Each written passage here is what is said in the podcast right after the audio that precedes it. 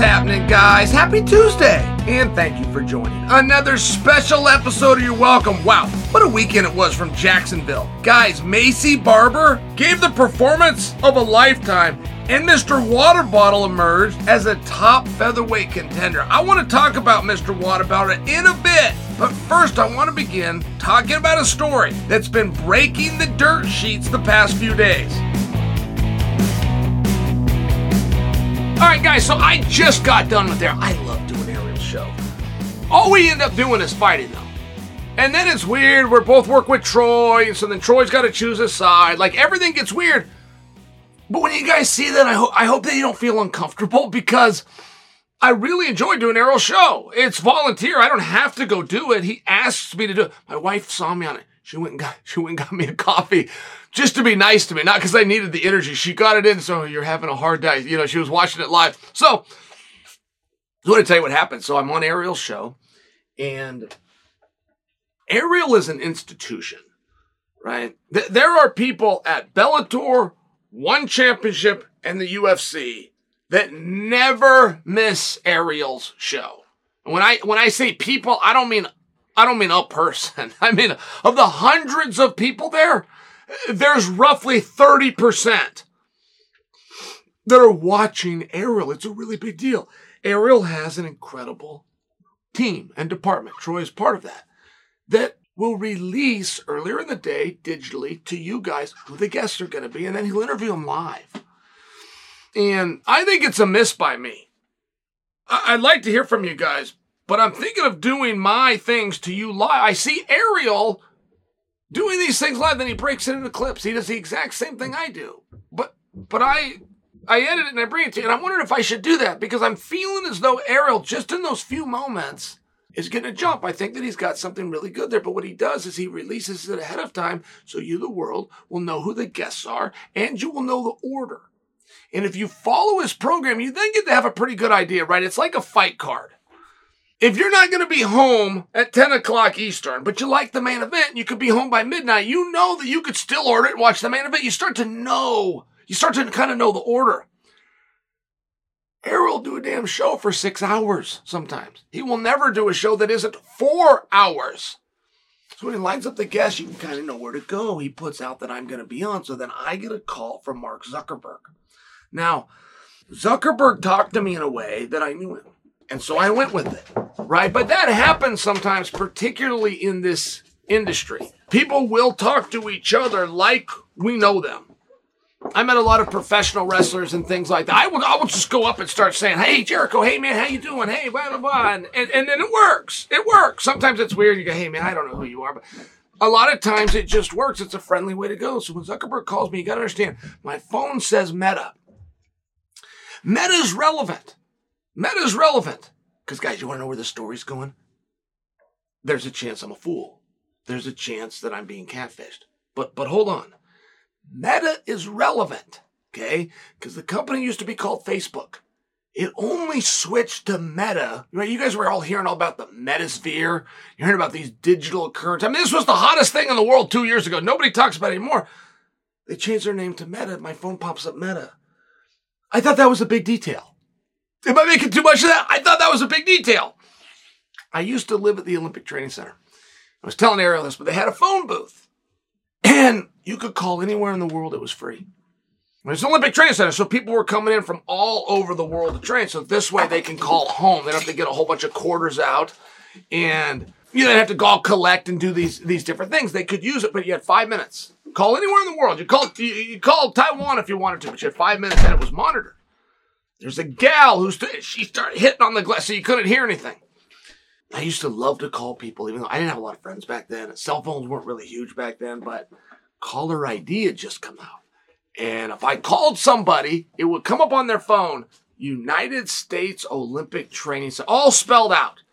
Not USOTC, United States Olympic Training Center. And I didn't know that was cool. I didn't know, but the people who I called thought it was. So then I started calling more people. I started calling more people. I call people just hang up the phone during my five minutes just so they could see that. And then, hey, what are you doing? Hey, what are you Hey, what are you doing? Hey, you must be pretty good at whatever you do, right? It's one of these things. So so when it pops up meta, I just have that memory, and he talks to me like I'm not, hey, Jill Zuckerberg. And I'm rolling with it. It says it says Meta, it says Palo Alto. I could show you the face of the phone here if I thought that you could see it. And the, and the point is, I thought it was him. It was him. And he said, You're going on Ariel's show, right? Hey, I just saw that you're going on Ariel's show. I'm going to be watching. And he says, I am fighting Elon Musk at UFC 300. And he made a big deal about the 300. And he made a big deal to say it's UFC 300. I have a signed contract.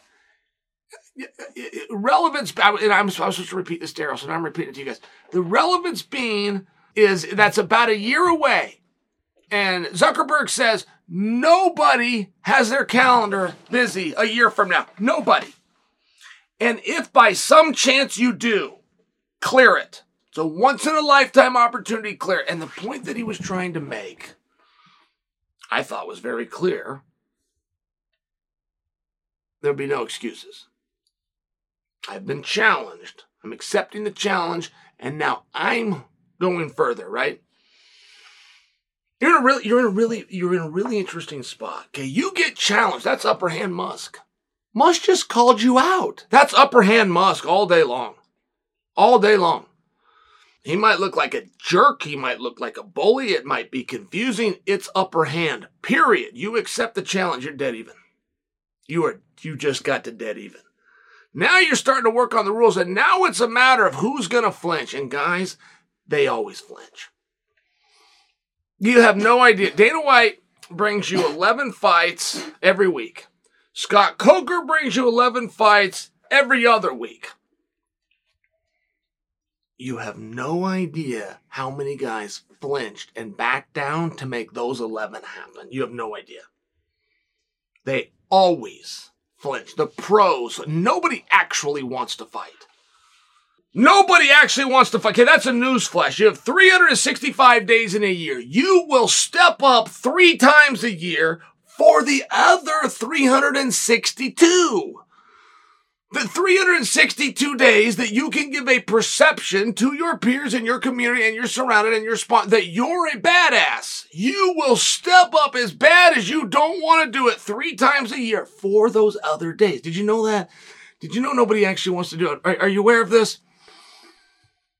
So it's a big deal. Let's go through this again. Musk calls him out. That's hand. Zuckerberg accepts. We're even, but who's going to blink?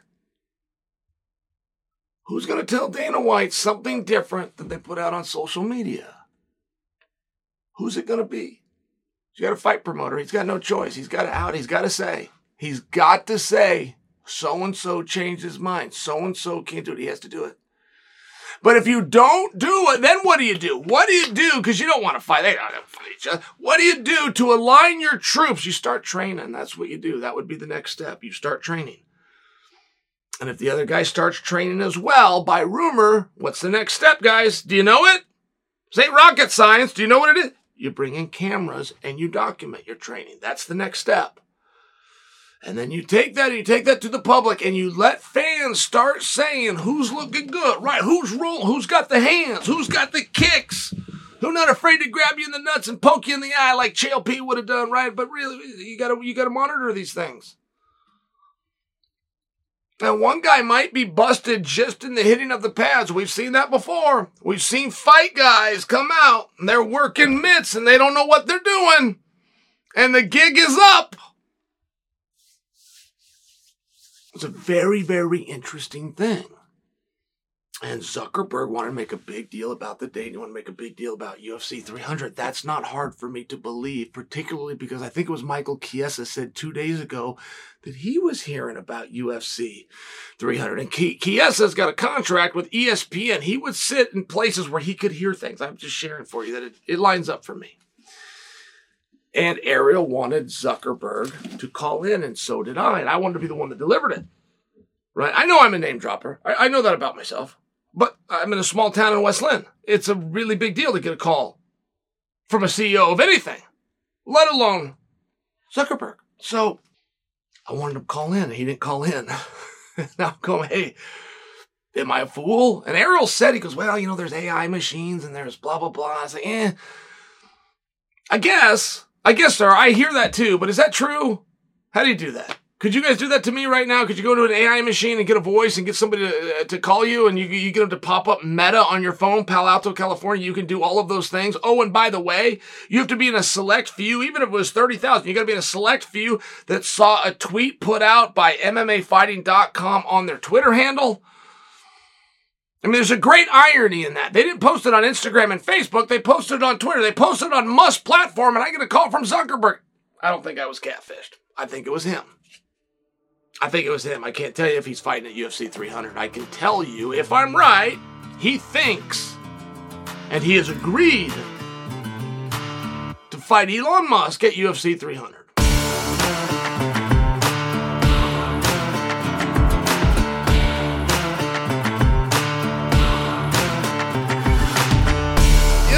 Topuria Ilia Topuria, guys. I do not know that I could like a person less. And I mean a type of person. I've never met Ilia.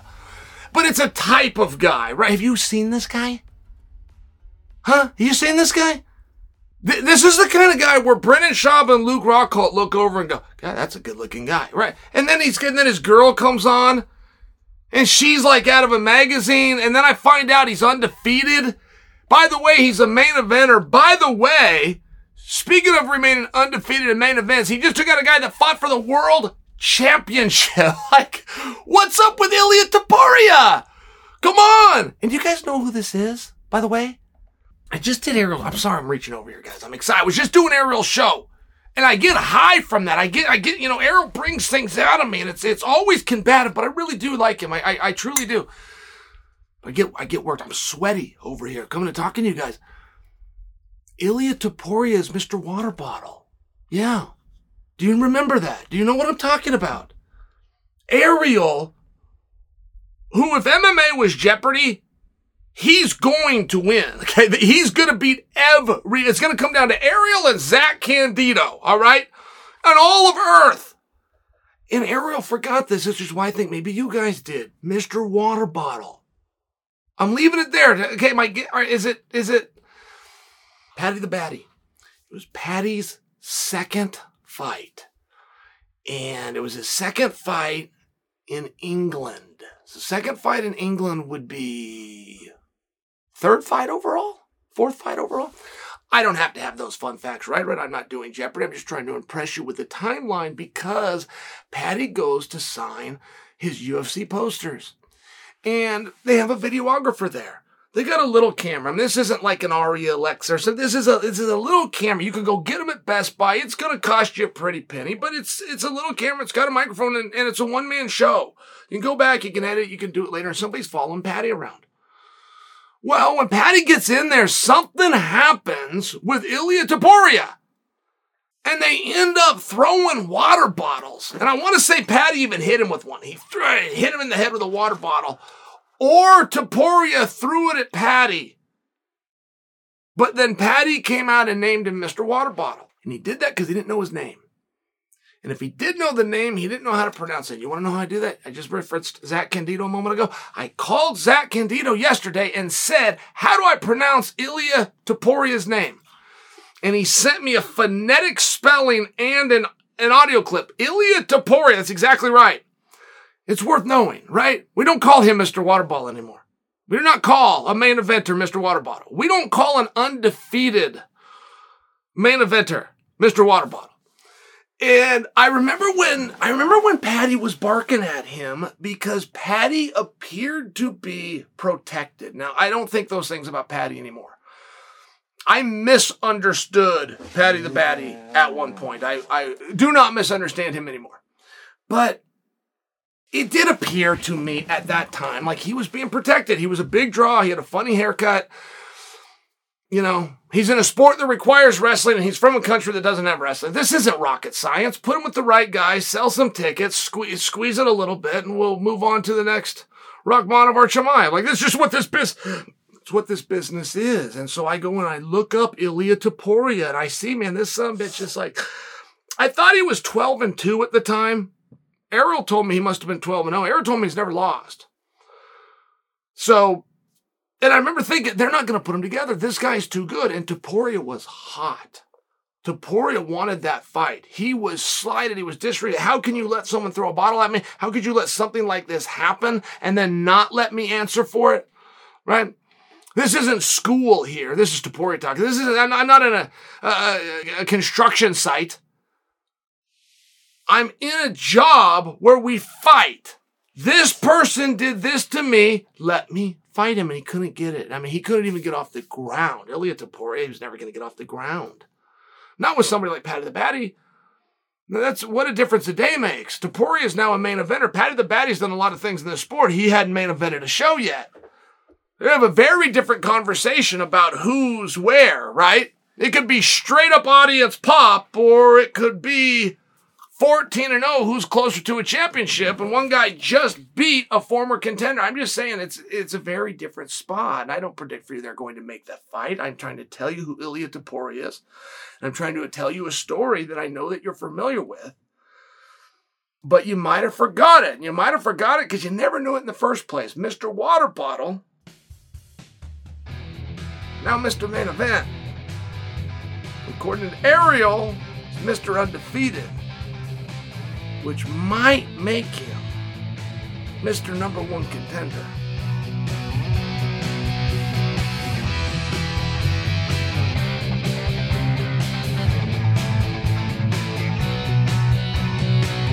There's a piece of the psychology, and it's rinse and repeat, right? That's where experience is so helpful. That's where if if just by example, but Dana steps down, that's where you do have a very hard time passing that. It's rinse and repeat, the whole thing, but there's so many things that people just don't observe in the first place. And learning lessons and paying your dues, right? That, that's okay. That's a very normal part of life. You pay a whole bunch of money and go to a fancy college and try to get the answers ahead of time, or you can just go jump into it, screw things up, lose money, but you come out about the same, right? You're going to pay for your education one way or the other. I share this with you because when you talk about the rinse and repeat, you're talking about a psychology of the performer. And th- there's nothing that's okay about it. D- Dana has started a new thing to be very, very polite to his upper guys where they're crazy. They're babies. They're entitled and they're difficult to work with. But instead of saying any of those things, you come and say, oh, they're artists oh, you know, an artist is, you know, it's all in the detail with the art. Man, it's none of those things. That artist is drunk and probably didn't even send you that message in the first place. And you probably had to call him 15 times to get him to pick up his damn phone because he's in bed because he doesn't have a job. There's nothing artistic or beautiful about this unless you admire Van Gogh, who drank himself into a coma and cut his ear off, and we're supposed to think that's a cool thing. If you do, uh, go ahead. Then, yeah, they're artists. And part of the rinse and repeat is there's just a time. There's just a time where you beg for opportunities. You beg for them.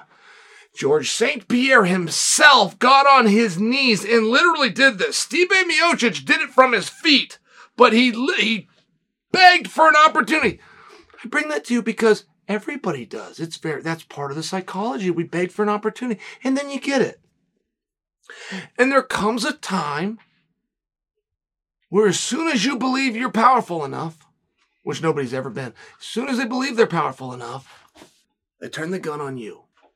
Leon Edwards, who I don't give a fair shake to, by the way, I'm trying to change that. I've never been fair about Leon. I've been nothing but hard on Leon. I'm I'm trying to change that. But just as an example, scratched and clawed his way just to get the opportunity, and we were there for him. We didn't let anybody slide him. We did not let a pandemic head a country that shut down an airport and left the number three guy in the world behind. We didn't let the division move on, did we? No, no, we looked after Leon. We got Leon that opportunity. That opportunity was a co-main event as opposite Nate Diaz. Then we got him an opportunity. We pushed him right into a main event. Yes, we did. Yes, we did. We did that. And as soon as he got the belt, the very first thing we asked him to do, he said no to. It wasn't the second thing, the third thing, the fourth thing. As soon as he got that belt, Said, We'd like you to fight Colby Covington, and he told us no. I just bring it to you as an example, because they all will do this eventually. And Mr. Water Bottle, I think I've been very fair. I think I've been very fair towards Mr. Water Bottle. But he says that he would fight Max Holloway, but only if it was in Spain. And they all do this. They all do this at some point. Now, now that implies something, okay? And you can't make it to the top if you don't believe. And a book on confidence that some prick writes to sell for $9.99 on Amazon is not what I'm talking about. Somewhere within you, you have to have a misguided opinion of yourself. You do not just need a healthy ego. It would verge and border on insanity. The way you would think about yourself. And there's an implication here. Topuria is saying, I will do it and I'm good enough to do it and I'll do it against Max and I'll do it in a main event if you do it in Spain because I control Spain. You go book any old bull riding arena over there, I'll fill the damn thing up. I am the Spaniard fighter of MMA. That's precisely what he's saying. I mean, if we took Ilia Topuria and we took Max Holloway and we took him to Spain, we better book about a 3,800 seat venue. And we better be ready to give a lot of tickets away to the local DJs. But in Ilia Topuria's mind, you could go pick a, a, a bullfighting arena and he'll sell it out. That's in his mind. There's none of that that's true. The biggest thing that Ilia Topuria has had this week is me. For sure. Not, not, not even a maybe. You can go do a Google search and you can pull up people that talked about him. You can look at my numbers. You can look at everybody else. The number one thing that he has is me. They're, no, they're not asking to see him in Spain. They're not begging for Ilia Topuria. They don't know who he is. They don't want to put him in main events and all the local TV shows have him on and tell his story. None, none of those things are true, but he thinks they are. He thinks they're true and he will fight Max Holloway, but only if it's in Spain. And you got to know how to handle those things. I'm not giving Ilia a hard time at all. Believe me, I have those same misguided. I'm, I'm defending Ilia here. I'm defending Topuria. Absolutely, I am. I hope it came out that way. But I'm also making an observation that this is what these fighters do. It's a, it's a very hard thing. It's a very, very hard thing. You start a pattern where you ask a guy to come to work three times a year right? You can always loosen reins, but it's very hard to tighten them. It's very, very hard to tighten them. You start a pattern where you ask a guy to come to work three times a year. And your top guys, you can't get them to do that. I don't know that Jon Jones has gone to work one time. I, said three times in one year. He, I don't know that he's gone to work one time in three years. I don't look to give him a hard time. That's just a name that you would know.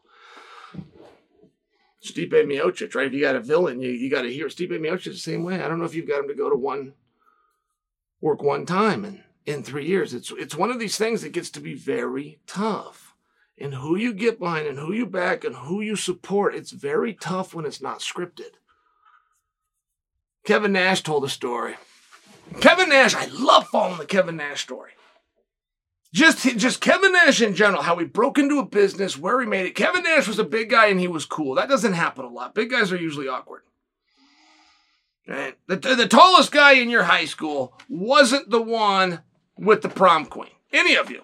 Any high school you went to, any it just didn't work that way. They felt awkward. The tall guys just felt awkward, right? You, you get to a certain height, and you're like, I, am bigger than everybody else, and my head's got to duck in here, and it's a hard time fitting the clothing. It's one of these things. It's hard to be a really big guy and be cool. Kevin Nash was both. He was cool. He was confident in who he was, and it came out. And he was huge. He was seven feet tall. He was 300 plus pounds. I think Nash was about six foot eight but he was cool. That's not a word you get to use very often. So Vince is going to put the belt around him. But Vince doesn't just put the belt around. Nash doesn't just get to the arena and the booker comes in the back and tells him how the match is going to go, which involves him getting a one, two, three and holding the strap over his head. Vince brings him out to the house. He sits him out by the pool. He says, You've been doing a good job. You need more of this. Here's where you're getting over with the audience. I think you need a push. I'm going to give it to you. I'm going to put the belt around you. But make no mistake, Kevin Nash didn't leave the pool area in Connecticut that day, the champion of the world. That was an interview. It was an interview. if I do all these things that I just told you I'm going to do, what is your temperature? Are you going to do what so many guys have done and try to turn it back on me? You're going to do what Goldberg did and come in and demand raises? Are You're going to do what Buff Bagwell did and, and start getting drunk and not making flights? Are you going to do what? Right. You do what Ultimate Warrior did. You're going to try to trademark this and take my ideas from me. It's, it's one of those things you got to feel them out. You can't really do that in MMA. We don't script it. It's very hard. Vince McMahon had an opportunity to buy the UFC. This right before the Fox deal. The Fox deal ends up doing a rights buy with the UFC, but the organization as a whole allegedly was for sold, and Vince McMahon was a suitor for $1 billion. Vince was going to buy it and shut it down. His son Shane loved it. Shane said, No, no, Dad, let me run it. Don't shut that down. They got something great going on over there. Vince said, You can't have a star if you can't control the outcome. Now, that's not true. But that was his belief, and he's made a lot of stars. And that's not true, right? The Yankees and things like this. You've got fixed sports out there. You got, you got, oh, I just saw a tennis match. It was completely fake. NASCAR and Indy 500, it's totally fake. But you don't have to control the outcome. There's, the, the Yankees are still going to get over just by example, but it's it's a helpful thing. And, and understanding that psychology, understand what's going to happen. Understand when I give this guy a push and I give him a chance, and if he gets the belt around his waist, what's he going to do? Where can I take him? And when can I take him? I started a policy where guys are shown up for work three times in a year. And anyone that's had any level of financial success, I can't get to show up one time in three years.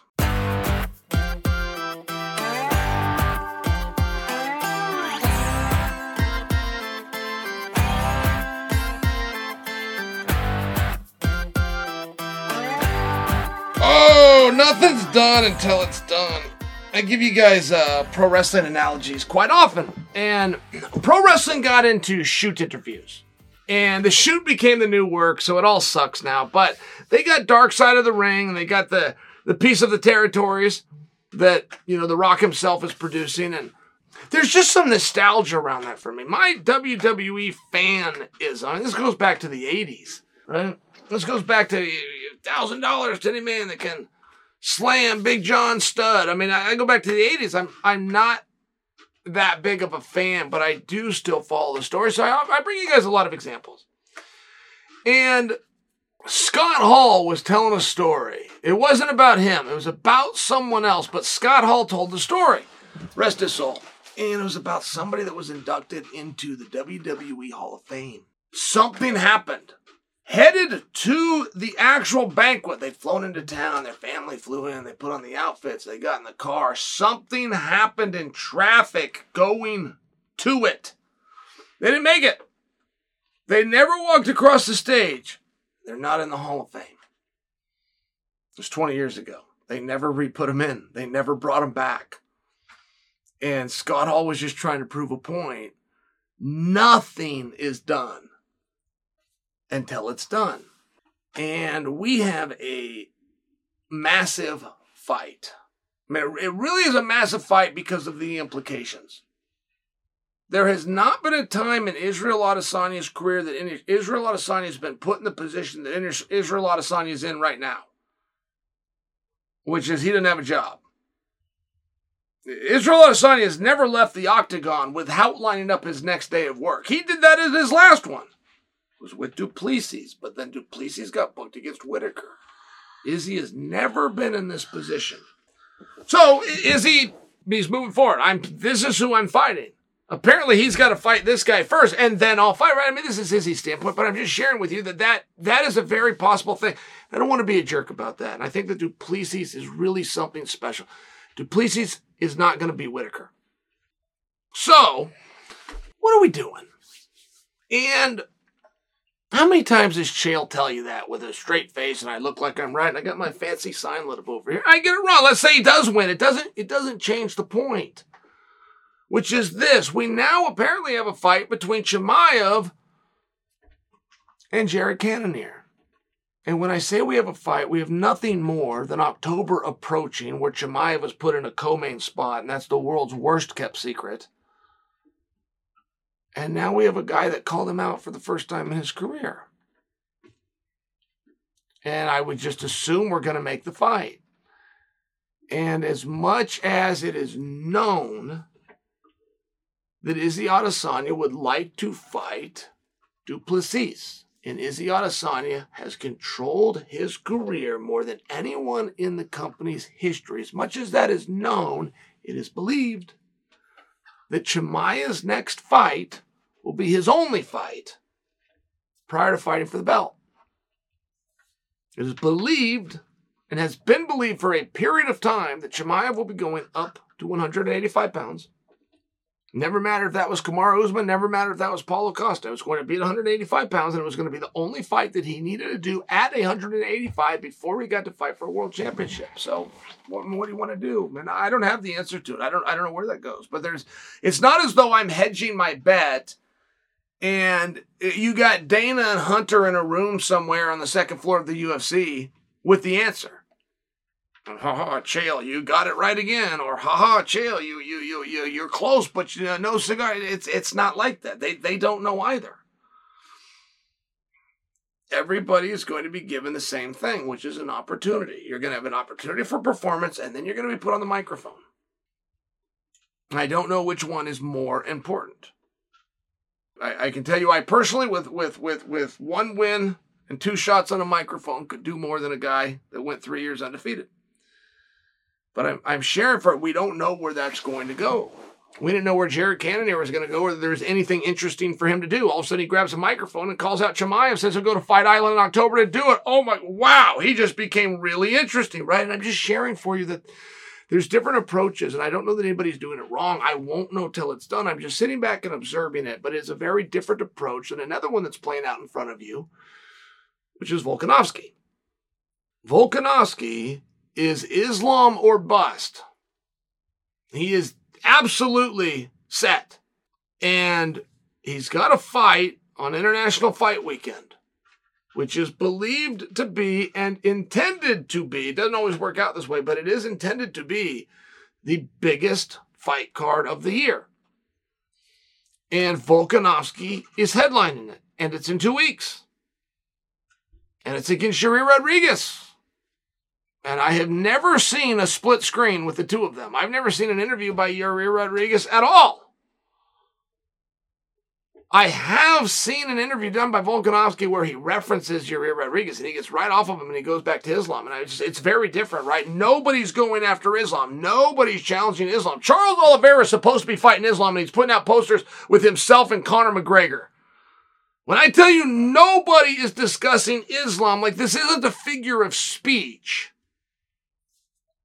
Charles Oliveira, who is scheduled to fight Islam, is talking about fighting Conor McGregor. No one's talking about Islam but Volkanovski. And it's a very different scenario. I don't know which one is right. I don't know. And I'm not looking at it from the perspective of competitiveness, because some people say, oh, he's got to focus and he's overlooking Yair Rodriguez. Eh, for some athletes, overlooking is the greatest thing you can do. You will never get psyched up for anything. You will get psyched out. And there is an analysis by para- para- paralysis by analysis where you sit and focus about something, you just freeze up. This is a real thing. This is the one they don't teach in the book. This is one you got to learn the hard way. Some people need to do just that. They need to get focused. And other people need to think anything other than that. Anything. So, I'm not speaking to you from a competitive standpoint. I'm speaking from a marketing standpoint. There's, there's very different approaches going on right now. Izzy's trying to get somewhere. I don't know how he's going to get there. I don't think they're going to pull Du Plessis off of a loss and put him into that fight. Du Plessis is not going to beat Robert Whittaker. Sorry if I'm being a dick about it, but he's not going to beat him. And whatever happens there, we do believe that Chimaev is going to get the push. Chimaev is a massive star in the sport. There, there, there has never been a mismanagement. I don't mean by his team and his managers. There's never been a mismanagement by our marketing department. There has never been a mistake like the ones made on Chimaev. And with that said, as big as he is, you want a fun fact on Chimaev, guys? Not only is he not a number one contender, not only is it not said that he's going to be in a number one contenders match, his next match is so unimportant, apparently, that our opponent, which was going to be Paulo Costa, we pulled and stuck somewhere else. Our next opponent who offered to do it, we couldn't agree on the weight class and we scrapped it. We now over here, Bad Guy Inc. think it's Jared Cannonier because Jared said his name a week ago and nothing else. This is how poorly this has been managed. The number one headline in the entire sport three years ago, you can't find in the headlines anymore. This is a mistake. This is a mistake that somebody really should wake up and guy, they dropped the ball on this one and get get back involved. But as great as Chimaev is, and as wonderful as he's done, he's never fought for a title. He's not in an official number one contenders match, and above everything else, he's never main evented. Are you aware of that? So there's there's things that need to be done, and there's boxes that need to be checked. And becoming a number one contender off of a co-main event, you can do. But when you're competing against a former world champion and the guy that the current champion wants to fight, and they're in a main event, it's a different situation unless you have the gift of gab. Just making an observation for you. It's two different plays. I, am really interested in Volkanovski, and I've shared this. I've shared this with you guys. I, right, Frankie Edgar leaves the sport. That screws me. I I'm Frankie's biggest fan, but he's my favorite fighter. So now I don't have I don't have anyone. I'm screwed. It's a big deal when Frankie decides he's gonna go, right?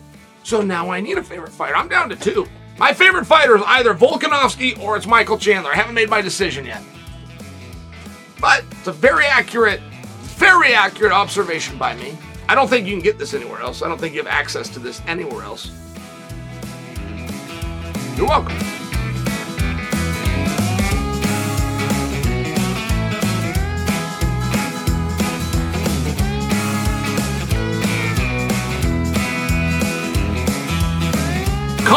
McGregor, Jon Anik, Daniel Cormier, Michael Chandler, Francis Ngannou, and I.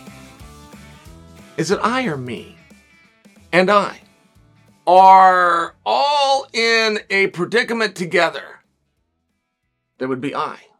Do you know the difference in I and me? It's very important that you learn that or you sound stupid. I, here's the situation.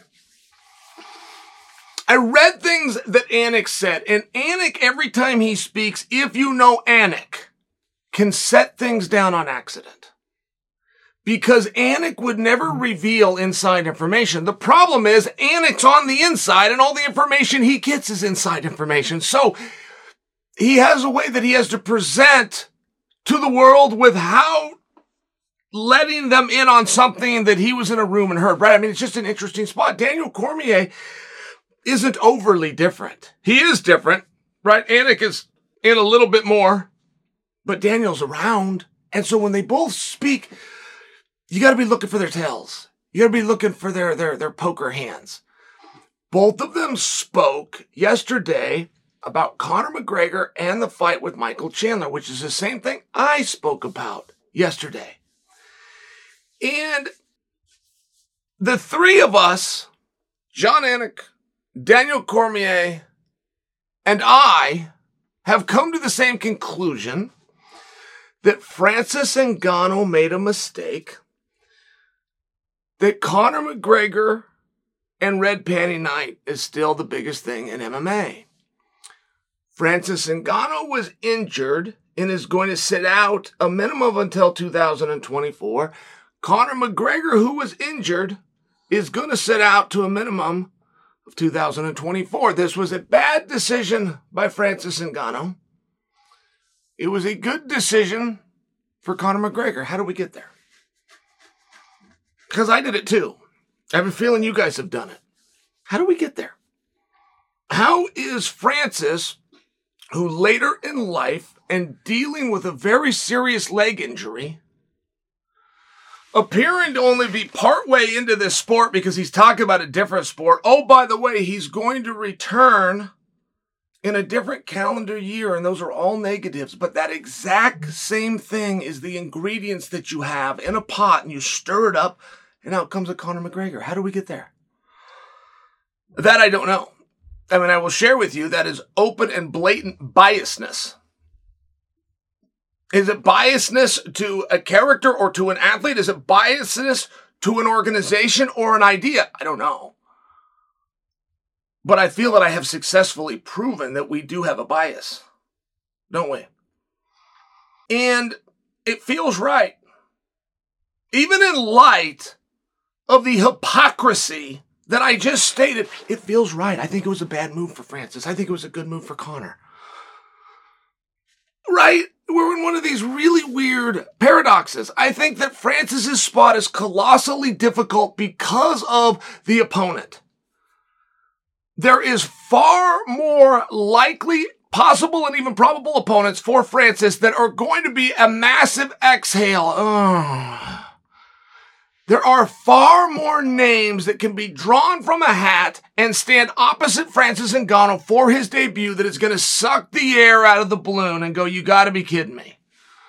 Conor McGregor, any name in multiple different weight classes at any weight class they decide to make up is going to be huge business. Just the way that it is. It's just the spot that he's in. So the Conor situation is very tough for me. And it's tough for me on a personal aspect. And I don't want to get too into personal things about Michael Chandler, but Michael Chandler has let you, the audience, into his private life, into fatherhood, into, as of about a year ago, multiple fatherhood and his wife and his home and what he does for training. The fact that he has to pack up and he has to leave home to prepare for matches and leave this beautiful family behind him. And I just share for you that when dad is a prize fighter and he's got to do it on the road, he deserves a prize. He just does. When he goes and puts a full day's work in, he deserves a prize. Whether that's every Friday at five or that's the conclusion of every contest and to have Chandler going through some of these things and not see a prize. Let me tell you guys a story. I had a dog. Rest his soul. Had to put him down three weeks ago. Oh my goodness. However hard you think that is going to be, however hard you envision that being, exponentially more difficult of a thing to go through. But this little guy it was as though he didn't speak any English. You know, most dogs, you, you can get dogs to know 10 to 12, really sharp dogs. You can get up to 17, 18 commands. And my dog Danger, it was as though, I mean, it didn't matter what I said to him. He would look at me and he'd have the beautiful eyes and he'd turn his head and he was trying to listen. He just could never figure out what I was, I'd have to give him a treat anyway. I mean, he couldn't, he couldn't, uh, kettle up to get into my pickup truck. He couldn't get down to when he was on furniture that it was supposed to be. He couldn't come. He couldn't stay. He couldn't fetch. It was one of these things, and I'd work with him and work with him, but he was just going to do something different, and not because he was a bad dog. It's just it's like it's like he had never heard the word before, even though I'd say it day after day. I bring this to you because my wife Brittany at times going, "Hey, you're not spending enough time with him. You're obviously not training him correctly." So we go to the pros. Go to the pros. This guy comes in, he picks him up. Gonna keep him for three weeks, takes him out to a place called Sauvie's Island, which you can even look up. They're, they're very well known for dog training out this part of the world. Brings my dog back.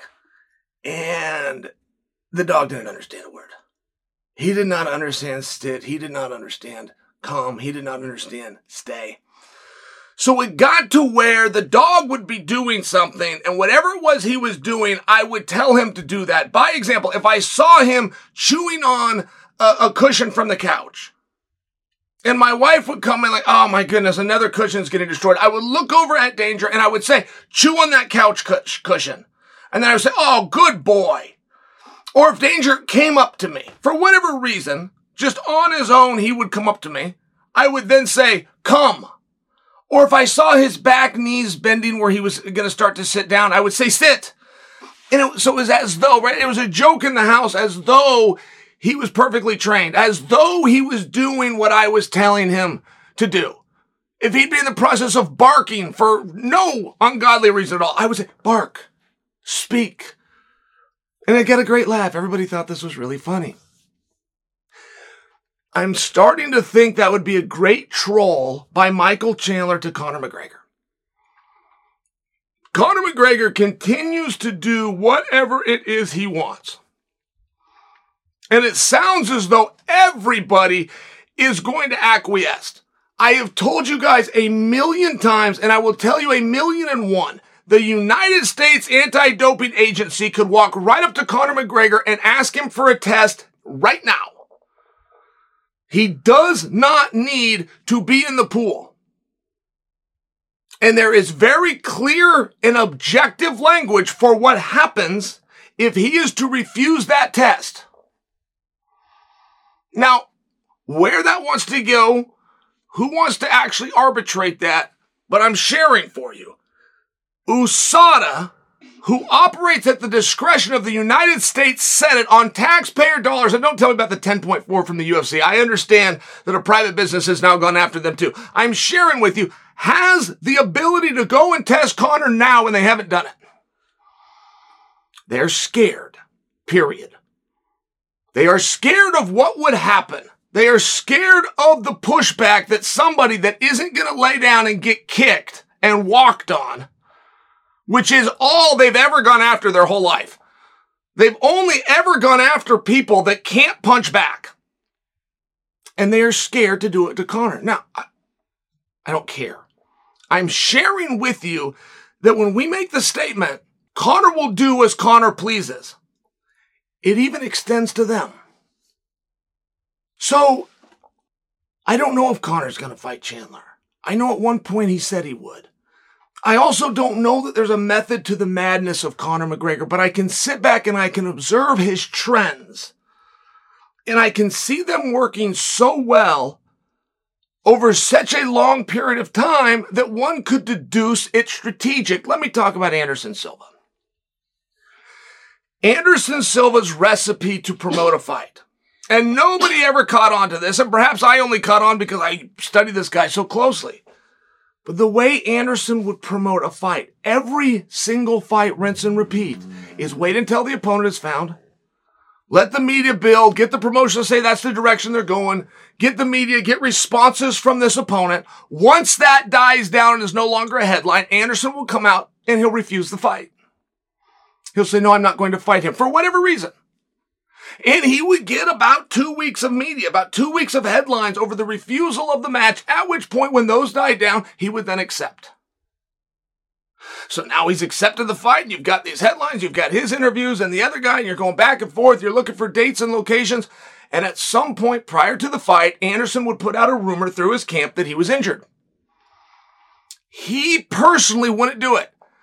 And he personally would not confirm it, but he also personally would not deny it. So now the speculation runs rampant that Anderson is hurt and the fight isn't going to happen, and then he would go and do the fight. But it was the same thing each time. That was his recipe. Conor has a similar recipe.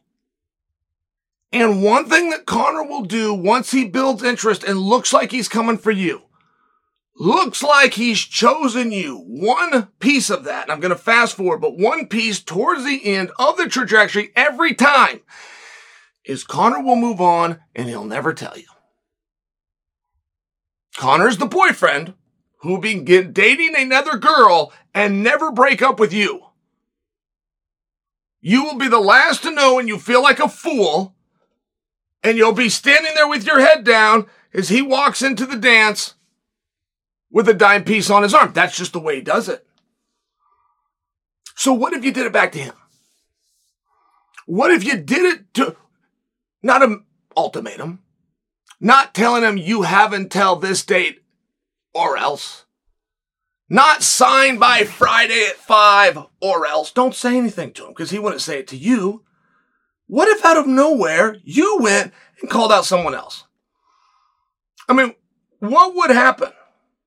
Eddie Alvarez called out Michael Chandler yesterday, which would make for the greatest trilogy that I can personally think of. In fact, I'd put that at number one. I would put Stipe and Ngannou at number two.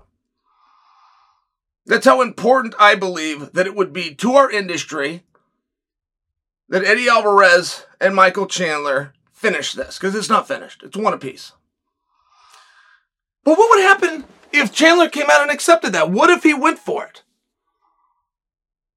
What if? Eddie's free, just so you understand.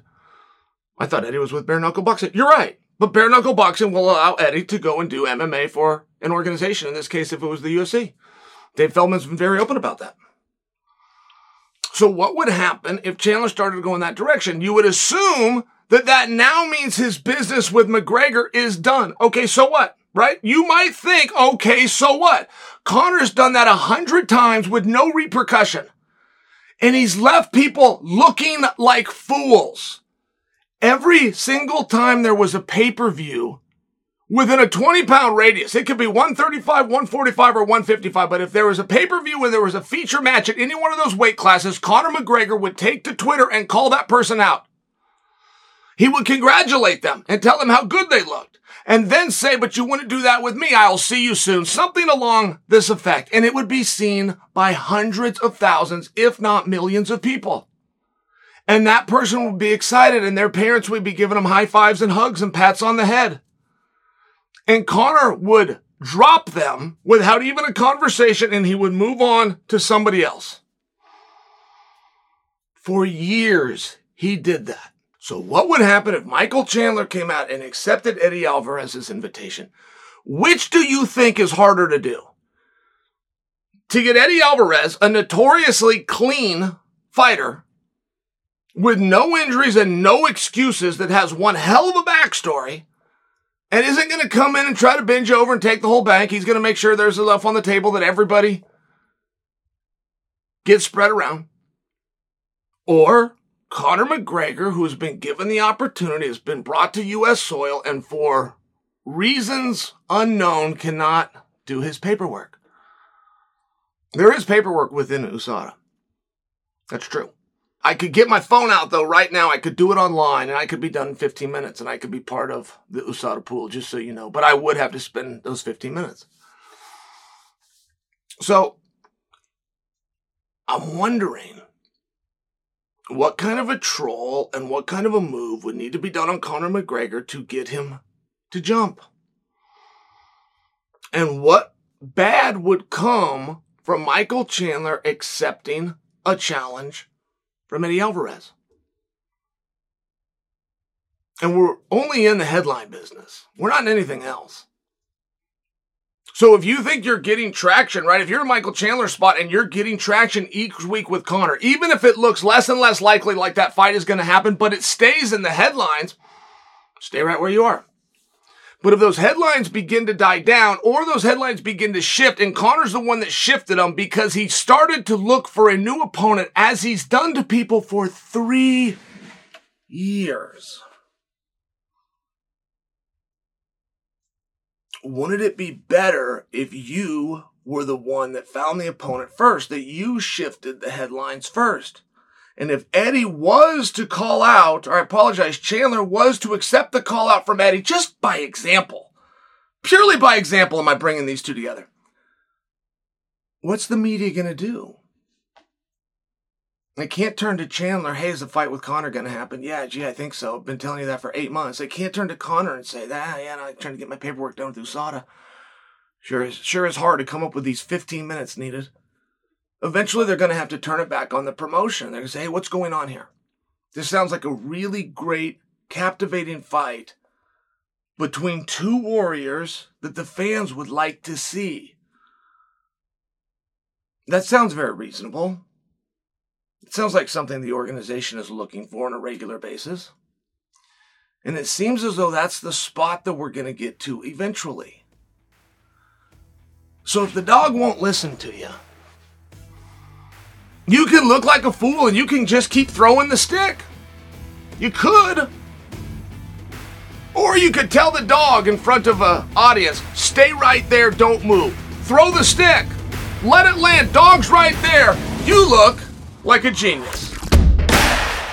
All right, guys, that's it for today's program. Thank you for listening. And remember, if you want to support the show, you can leave me a review on Apple Podcasts like this one, which says everyone needs an Uncle Chael. Well, thank you for that. And I think the world needs a lot more of me. Speaking of which, I'm going to be back here on Friday. Until then, I'm Chael Sonnen, and you are welcome.